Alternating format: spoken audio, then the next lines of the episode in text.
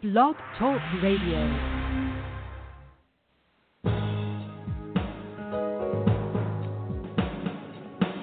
Welcome to the Neil Garfield Show, a presentation sponsored by www.livinglies.wordpress.com, GTC Honored, and The Garfield Firm, serving all 50 states with news and analysis of the latest bank scams against borrowers, homeowners, consumers, and investors, and providing legal representation throughout Florida.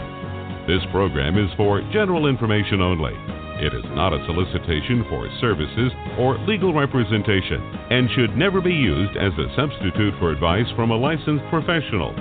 And now, here's world renowned financial expert, attorney, and blogger, Neil Garfield.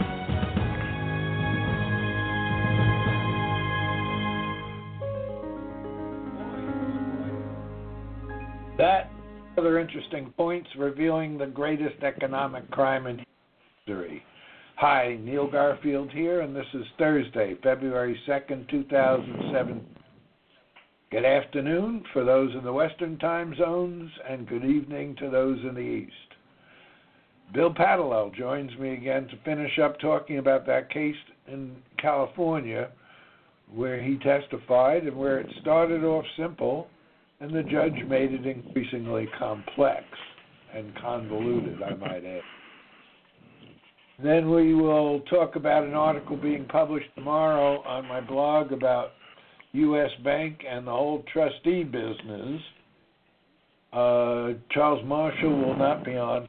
He is stuck in court, and he will be joining me next week to talk more about voidable, but I'll talk a little bit about that uh, uh, momentarily. I'm broadcasting live from Duval County, Florida, brought to you by the Living Lies blog, Honors Lending Lies, AMGAR, and the Garfield firm with offices in South Florida. And this show is specially brought to you, some of you must have memorized this by now, because of donations to the Living Lies blog from listeners like you. And for those of you who are not yet contributors, we ask that you hit the donate button on the blog or call 202 838 6345. Last digits spell my name, Neil, N E I L. That's our main number. And pledge whatever you think you can afford. If this show has value for you, then, and the blog has value to you and the other things we do has value for you, then please make a contribution to help us continue helping you and all consumers. And if you're a representative of the bank, I see two of you on right now, then I'd like it if you made a contribution, but I really don't expect it. Void or voidable? The courts want it both ways. The same void instrument that gives rise to a lawsuit for wrongful foreclosure and gives rise to the presumption of emotional distress and other damages is regarded as voidable in California during the wrongful foreclosure. And the issue isn't just about assignments, it's about modifications too. And lots of courts are following the lead of California as enunciated in the Yvanova decision from the California Supreme Court. In its simplest form, void has always meant that there was no meaning or effect to a document, even though it was written and signed, if the subject matter didn't exist in the Yvanova decision by the California Supreme Court, they expressly allow void instruments as a vehicle for foreclosure. But they say if the instrument was void during foreclosure, then after foreclosure, the homeowner can sue for damages. That's trying to have it both ways. And as we'll be discussing with Bill shortly, That's kind of what's happening in courtrooms as the courts continue to bend over backwards to let banks win foreclosures that they know are fraudulent, fabricated, forged. The idea is to clear out the foreclosure inventory and then let those brave souls who wish to do so sue for compensatory and punitive damages.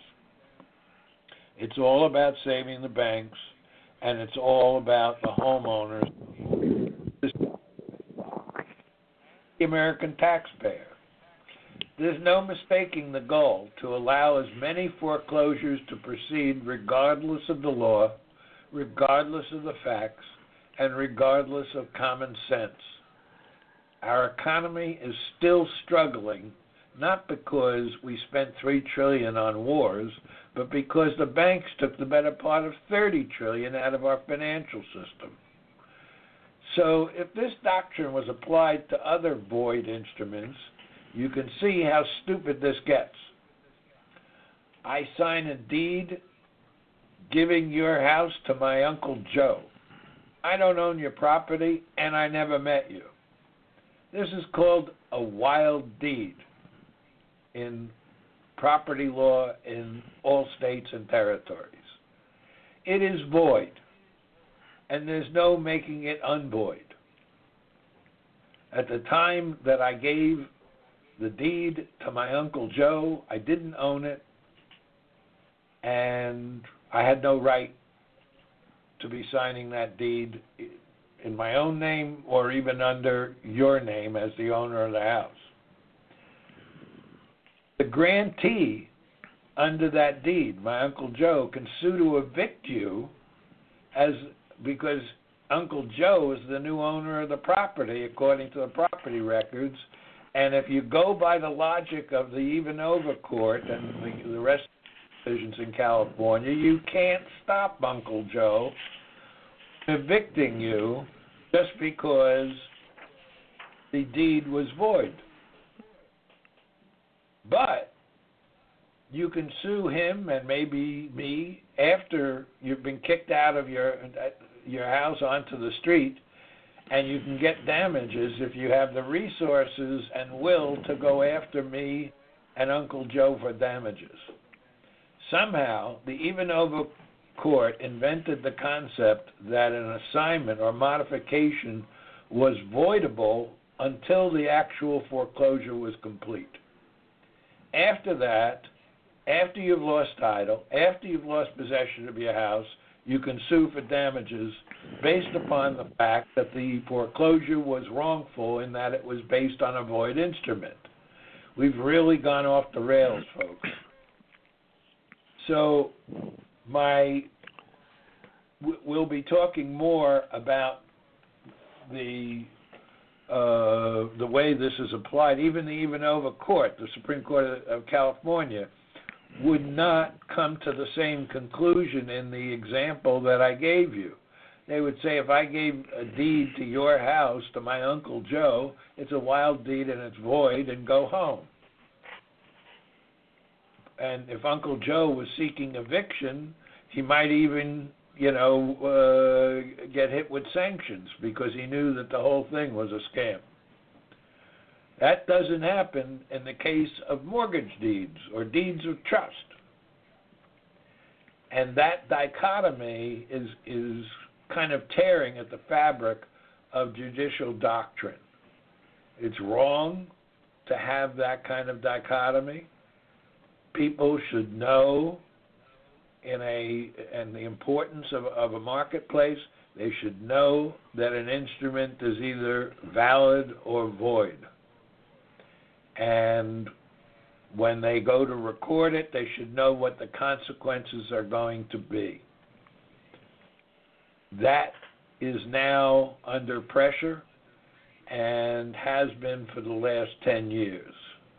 2017 is the 10th year in which the blog and some form of this show has been uh, uh, moving lawyers and pro se litigants to litigate the real issues.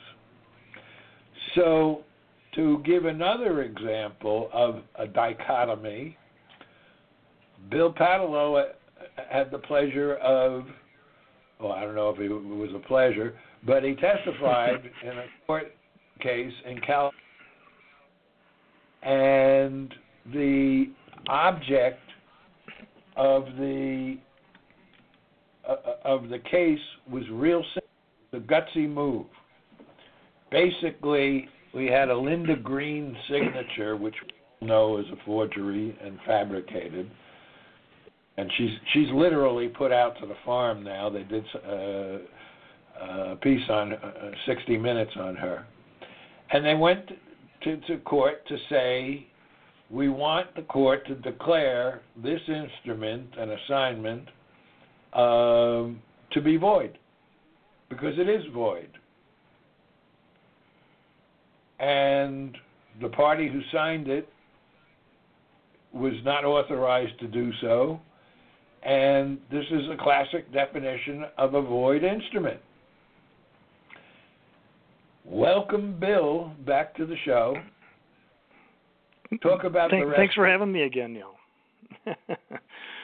well, just a little follow up. Um, I, I actually talked to Al West maybe about 30 minutes here before today's program, and so I was getting the skinny from him in terms of the uh, the actual order that came down here um, uh, by the court. And so I'm going to kind of repeat a little bit of uh, what Al is telling me. So hopefully there's nothing lost in translation between that conversation. But essentially, Al was uh, obviously frustrated with the decision and the ruling. It was kind of a head scratcher because it appears um, that the judge completely obvi- obviously ignored the entire issue before the court. It appears, and uh, came out with an opinion that dealt with um, the intentional torts of fraud, sort of laying out the the elements needed to prove that uh, in order to gain the relief that was being sought. Well, that really wasn't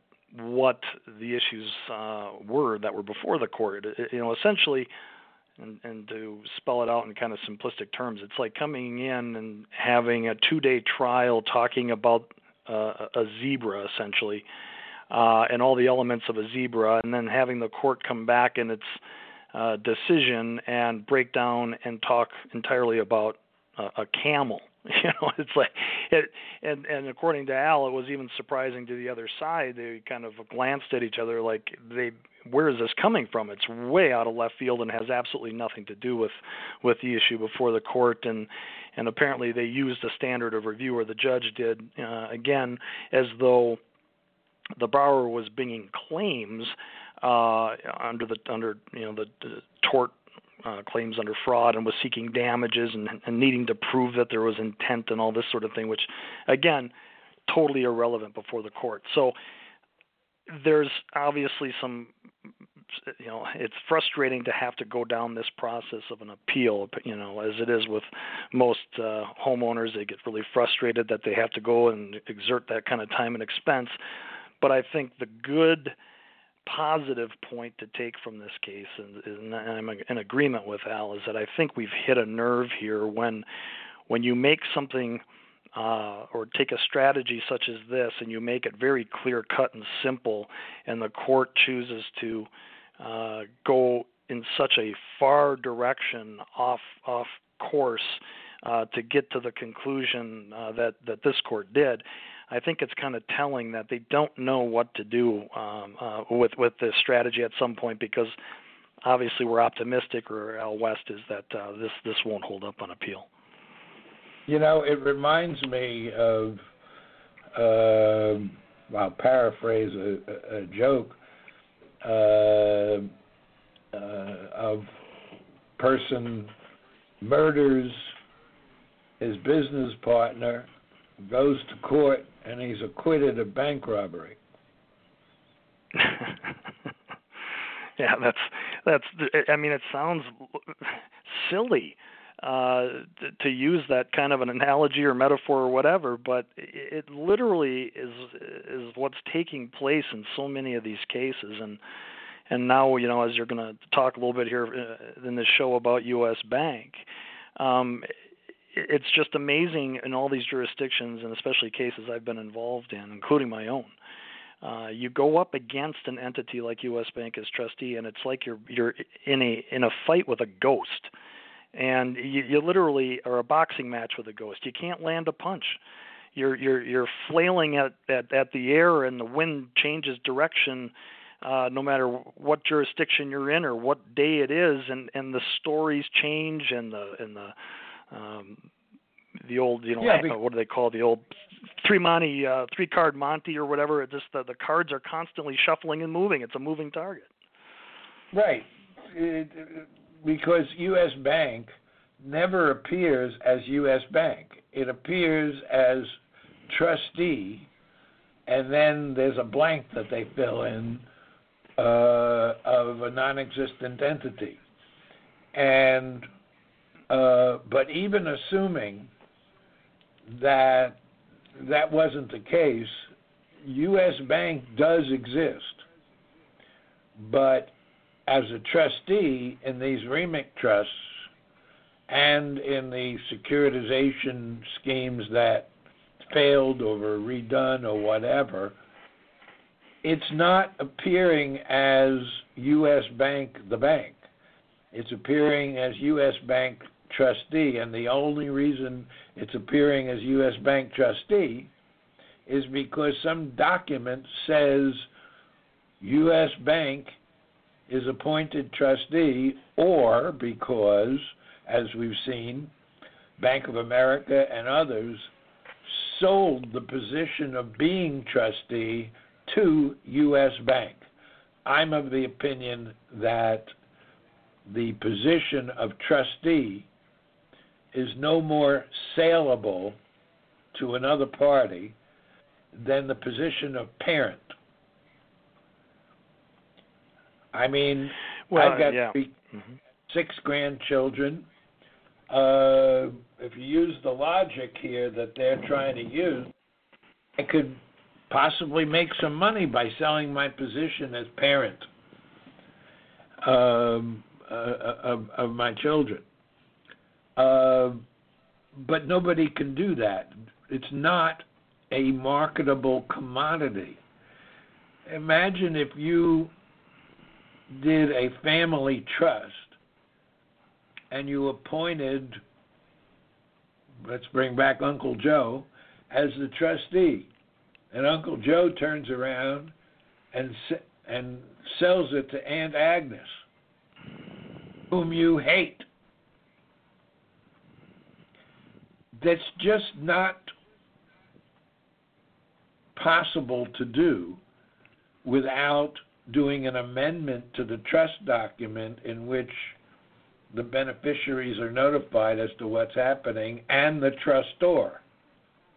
Now, one of the things that's never clear in the in the pooling and servicing agreements that serve as the trust instrument is who the trustor is. Who is the person creating this trust? The truth is, it's the underwriting bank that's selling the bogus mortgage bonds um, that is creating this false entity that's registered nowhere, and they're using the they're renting with a fee, a monthly fee. They're renting the name U.S. Bank so that it looks like a trust. You don't see really who the trustor is, and when you look at the position of trustee, which I said, I guess it was eight or nine years ago, having read many of the pooling and servicing agreements, it was obvious that the trustee description starts off looking like a trustee, but by the time you finish reading the pooling and servicing agreement, there's nothing left. They don't. The trustee has no powers. It has no duties. And a trustee without any powers and duties is what? Not a trustee. So yeah, they, they yeah they take um, they wear definitely two faces and wear two hats, uh, depending on where you try to box them in. Um, in my own particular case in the in the federal court that I'm I'm still involved in in Montana, I really tried to split and uh, the entities being the REMIC Trust and U.S. Bank and separate these two and find out specifically what is your role. And no matter which way I ask the questions, whether through formal discovery or whatnot, U.S. Bank comes back and says, we're just the trustee. We don't own anything. We have no knowledge. You got to deal with the servicer. You know, we're simply a trustee. And then when I point out that in Montana, the specific laws require the individual REMIC trust to register in the state and disclose who their trustee is. Uh, they get around that, and then they come out and say, "Well, uh, we acquired the beneficial interest in your deed of trust. We're the we're the owner of this thing." And again, if most people that have followed your site and uh, a couple articles that I've provided show U.S. Bank's flyer, their role of trustee flyer that they've advertised, and it's still on their website. And they specifically say uh, and disclose in there that they they take no beneficial interest in any of the mortgages or deeds. They have no knowledge of any foreclosure actions. They have no knowledge of any default. They have no knowledge of anything. They're the the Sergeant Schultz, I call them, of of the whole foreclosure process. I mean, they literally know nothing. But when pressed uh, on some of these issues and their capacity and their authority, they they'll switch tunes and say we own it, we have acquired the beneficial interest. I mean, it just doesn't matter. Um, again, it's a moving target at all times. And my particular case, it's interesting because uh, when I tried to split these entities apart, and I was trying to uh, uh, show that these are two separate, distinct entities. Um, U.S. Bank, as the trustee, in their answer when they're saying that we're just a trustee, denied the existence of the actual WAMU trust as both a Delaware statutory trust, which that trust is registered in Delaware as such, it's right on their Delaware website, and it also denied that the WAMU uh, 2007 OA3 trust was an irrevocable trust, which that is clearly stated in its PSA that that's the type of uh, entity that was uh, created. So here you have, if you know, on one hat, the, them acting as trustee, and they're denying the existence of the very thing that they're acting as fiduciary. right, right, exactly, and and uh, uh, of course, homeowners cannot sue U.S. Bank for breaching a fiduciary duty that might be implied by its acceptance of a fee to be named as trustee for a trust that doesn't own anything. But uh, only investors can uh, would have the standing to sue there. The there's a theoretical argument for saying that the borrowers have standing, but given the current judicial climate, I can't imagine that that would get traction anywhere. Uh, but the the article that I have coming out tomorrow parses a, letter that was sent by a person who claimed to be an officer of U.S. Bank, and um, it, it's interesting uh, when you parse it how little sense it actually makes. He starts off by saying he researched the, this person's mortgage and has determined that um, U.S. Bank is merely the trustee for the for a pool of mortgages in which your loan sits. So he makes that statement, but along with what's in the letter, and if you read the pooling and servicing agreement, you will see a couple of things. He's disclaiming any authority or responsibility for the trust assets. So, what research did he perform? Where did he get his information from? When the authority and responsibility for the loans rests with some third party. And to get down to the nitty gritty, U.S. Bank clearly could not have business records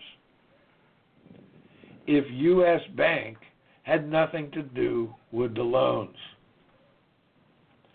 So the business records that are always tendered in court are being tendered by sub-servicer entities who have been on that musical chair ride where they change them, and each time they change them, they supposedly did a boarding process, which they didn't do, and which they couldn't do because the data is created, fabricated at LPS Black Knight. And when the subservicer changes, all that happens, it's like MERS.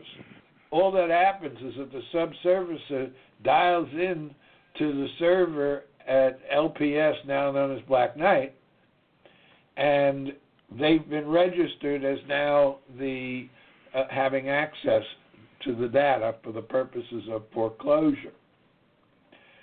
So the actual business records are not being produced pursuant to the proper foundation of a witness who comes from the company who's maintained the business records. It, he comes, he or she comes from a company that says those are the business records of SPS or Ocwen or whatever, but they're not. And I've elicited exactly that admission in cross examination that in fact these records are on the LPS system and maintained by them and created by them. There is no boarding because there's no data being transferred to anybody. It's just the access to the data that's being transferred. So, uh, so he makes the statement that the uh, U.S. Bank is merely the trustee for the pool of mortgages in which your loan sits. I don't know what merely the trustee means, but I'm pretty sure it means something less than the trustee because again, when you put it together, it's non-descriptive language that essentially disclaims any actual authority or duties. So then, as as Bill was just saying, he says, and I'm quoting, the trust does not have the authority to make any decisions regarding your mortgage loans. Well, that's interesting. The trustee who is the sole party that represents the trust, which supposedly has the loans, really doesn't, but let's say it does.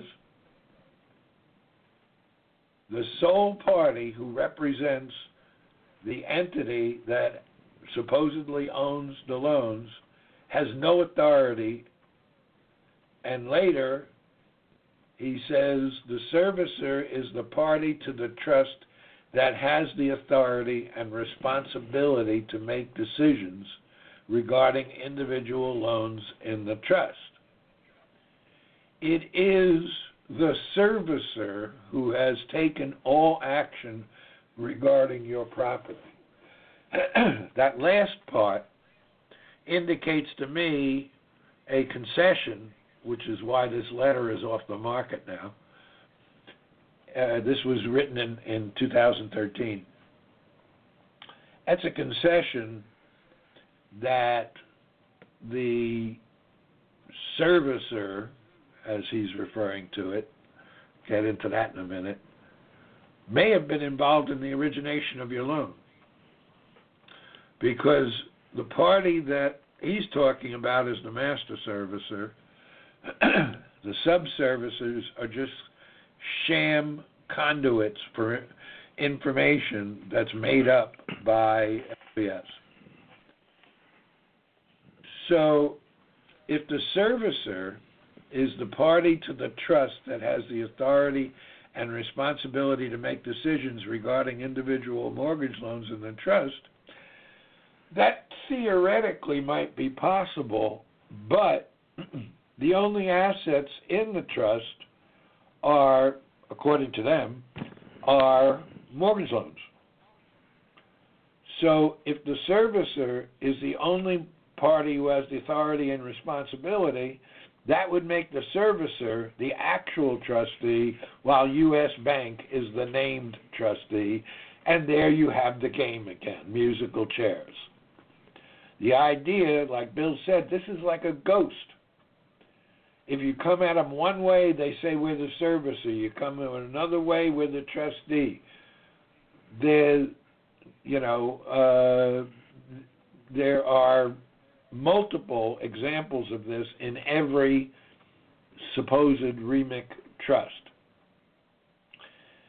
So, in in dealing with that, uh, and you'll see this in my article tomorrow morning uh, you'll see how much money could be made by crooks because what they're doing is they're hiding everything from the investors, they're hiding everything from the borrowers, and then they're stepping into the void that they created and saying, We're the lender, we are the servicer, we are the be all and end all.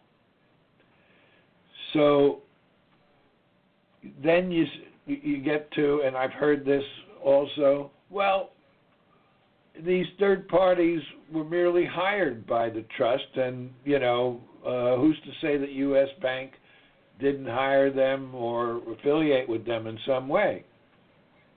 Well, in the letter, and I'm quoting, while U.S. Bank understands and wishes to assist you with this matter, the servicer is the only party with the authority and responsibility to make decisions regarding your mortgage, and they are not affiliated with U.S. Bank in any way. So there you have another ghost. Who's in well, charge? It's, it's, it's also of, of, of note. I'm sorry, Neil. Go ahead. No, go ahead. I wanted your comment. Oh, uh, I just, you know, along those lines, I think, you know, most people should be aware as well. If you look in, and it's typically Section 8 of the of the pooling and servicing agreements when they talk about trustee duties. But there's a section typically in a lot of the PSAs that talk about the appointment of co-trustees or separate trustees, and they actually disclose, and, I, and I've got one up in front of me here from a from a WAMU trust, and it's very similar in the language, but it says, notwithstanding any other provisions hereof at any time for the purpose of meeting any legal requirements of any jurisdiction in which any part of the assets of the trust may be, the trustee and the servicer have the authority to appoint one or more parties to be either a co trustee or a secret trustee, and they don't have to disclose to the certificate holders or anybody else that there is a secret co-trustee, nor does that trustee have to, uh, uh, and it says uh, the trustee hereunder shall be required or shall not be required to meet the eligibility of a successor trustee. So they're already admitting that if there are certain laws in certain states that they're going to run into hurdles and have problems and difficulties overcoming uh, doing what they're doing, they're they're going to kind of go underground in stealth and give the trustees and the servicers authority to appoint all of these you know entities without any disclosure to anybody including the investors. That's true. And if you if you keep going around uh, with all of these entities the idea is to have created through smoke and mirrors an impenetrable haze of, of, uh, of kind of a circular motion like a cloud um, in, in in the players, in the entities, some of which are completely sham entities, never existed, never will. Uh, some of them have been in existence but are not now and some of them are in existence but didn't perform the function that they supposedly performed. So, well, yeah, the the sham entity I wrote an article about here recently, which you posted, is this LSF9. It's U.S. Bank Trust NA. Now, you have to look at these things closely because there's so many different versions of the U.S. Bank name. But they'll do U.S. Bank National Association, but they'll also do U.S. Bank Trust NA as trustee And the article that you posted that I wrote recently on this LSF9 Master Participation Trust, what's really alarming about that particular one is that uh, in a case that I'm uh, currently involved in out in Connecticut, uh, in the 11th hour, after a lot of pressure and uh, uh, motions to compel whatnot, uh, they coughed up a partial redacted servicing securitization servicing agreement, which I post in the article, and it specifically names the LSF9 Master Participation Trust as its role of being nothing but a participation agent.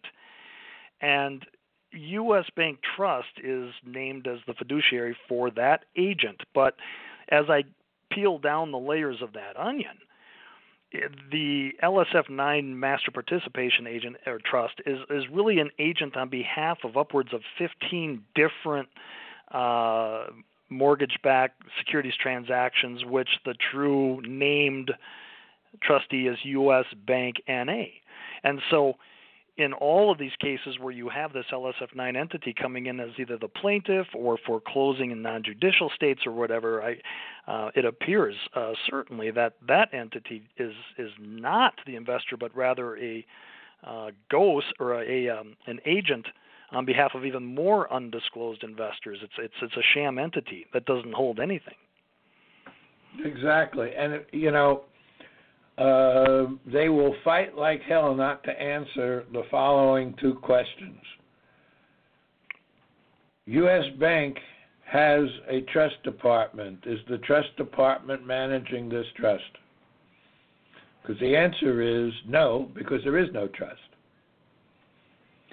And the second question is well, okay, so the trust department is not managing this trust that is the trust department of U.S. Bank, trustee for the trust, is not managing it.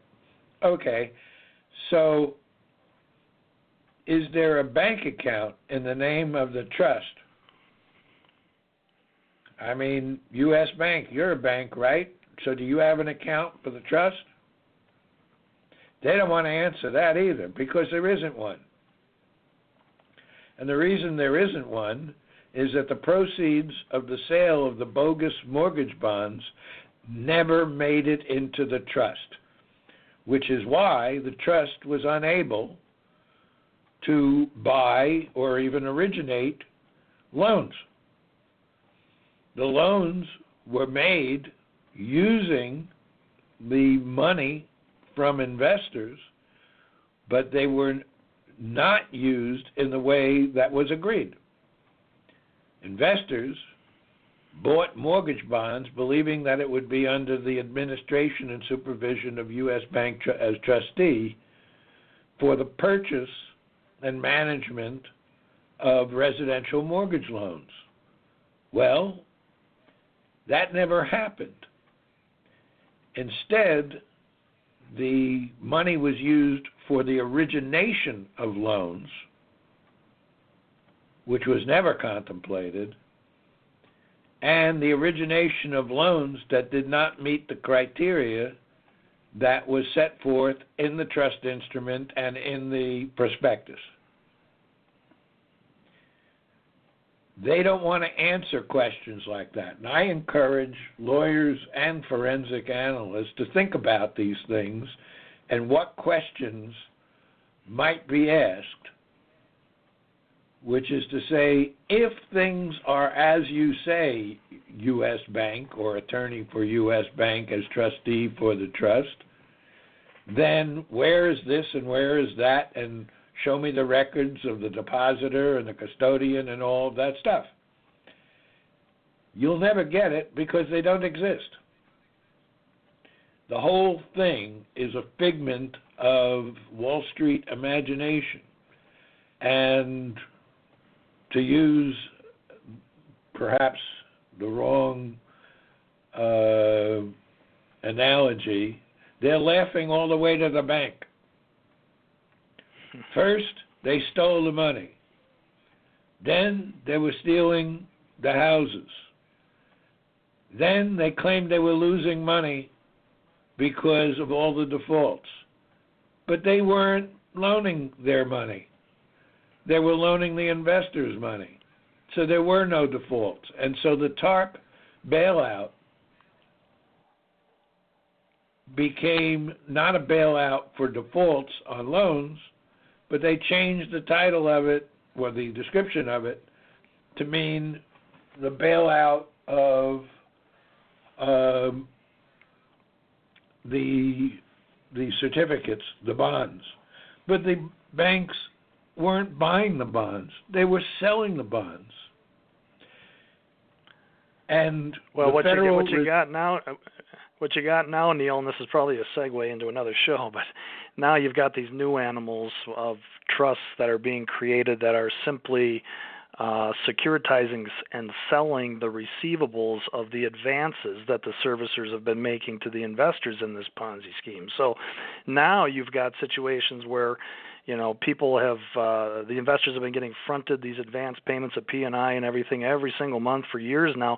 Well, now they're they're marketing and making money and packaging those as receivables and having those entities uh, somehow coming in saying that uh, they have a right to the property through the deed of trust and assignments when all they did was was purchase advance receivables. So it's it's just getting more and more absurd. Uh, I would I would go further and correct you a little bit on uh, on the actual uh, uh, way that works out. The so-called advances, servicer advances, they're called servicer advances, but they're not advances and uh, they're not from the servicer. The servicer, the master servicer, is the one controlling everything, and it has a dark pool of investor money. The money that the that that is quote advanced end quote to the investors comes from the investors' own money. It's right. all part of the same Ponzi scheme. But you're right. They are selling that receivable because in the pooling and servicing agreement, there seems to be some allowance after the, the uh, property is liquidated. There seems to be some allowance for the master servicer to make the claim on the advances, even though they didn't make the advances. Yep, exactly. So I mean, they're getting money in in every conceivable way, and the only reason that it uh, keeps on happening is that we still got a few million more foreclosures to go. Then the the banks um, uh, have, who have control of the media um, are basically putting out the message that the foreclosure crisis is behind us. But I can tell you from my business, maybe Bill can tell you the same thing, that we've never been busier. And I can find articles, local articles, that say that foreclosures have never been higher while at the same time there's a, there's 20 articles out there that say that you know foreclosures are down 30 percent, 70 percent, or whatever. It's just another lie.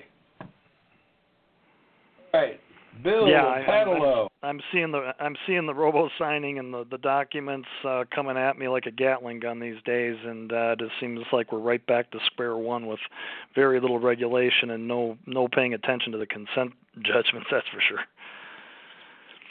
Call Bill Paatalo at 406 328 4075. P A A T A L O. Thank you, everybody, and good night. Thanks, Neil. Thanks for listening to our broadcast. We hope that you tell your friends about us and let them know that there is hope and help in this financial crisis. Tune in every week to The Neil Garfield Show for free information and advice, and visit our blog daily at The Living Lies blog. We provide support services, the latest strategies, analysis, expert consultations, testimony, and declarations to use in your battle against the largest economic crime in human history. For information concerning Neil, the team at Living Lies, or the law firm, go to www livinglies.wordpress.com or call 520-405-1688. The opinions expressed on this broadcast are those of the host and should not be attributed to any other person or entity.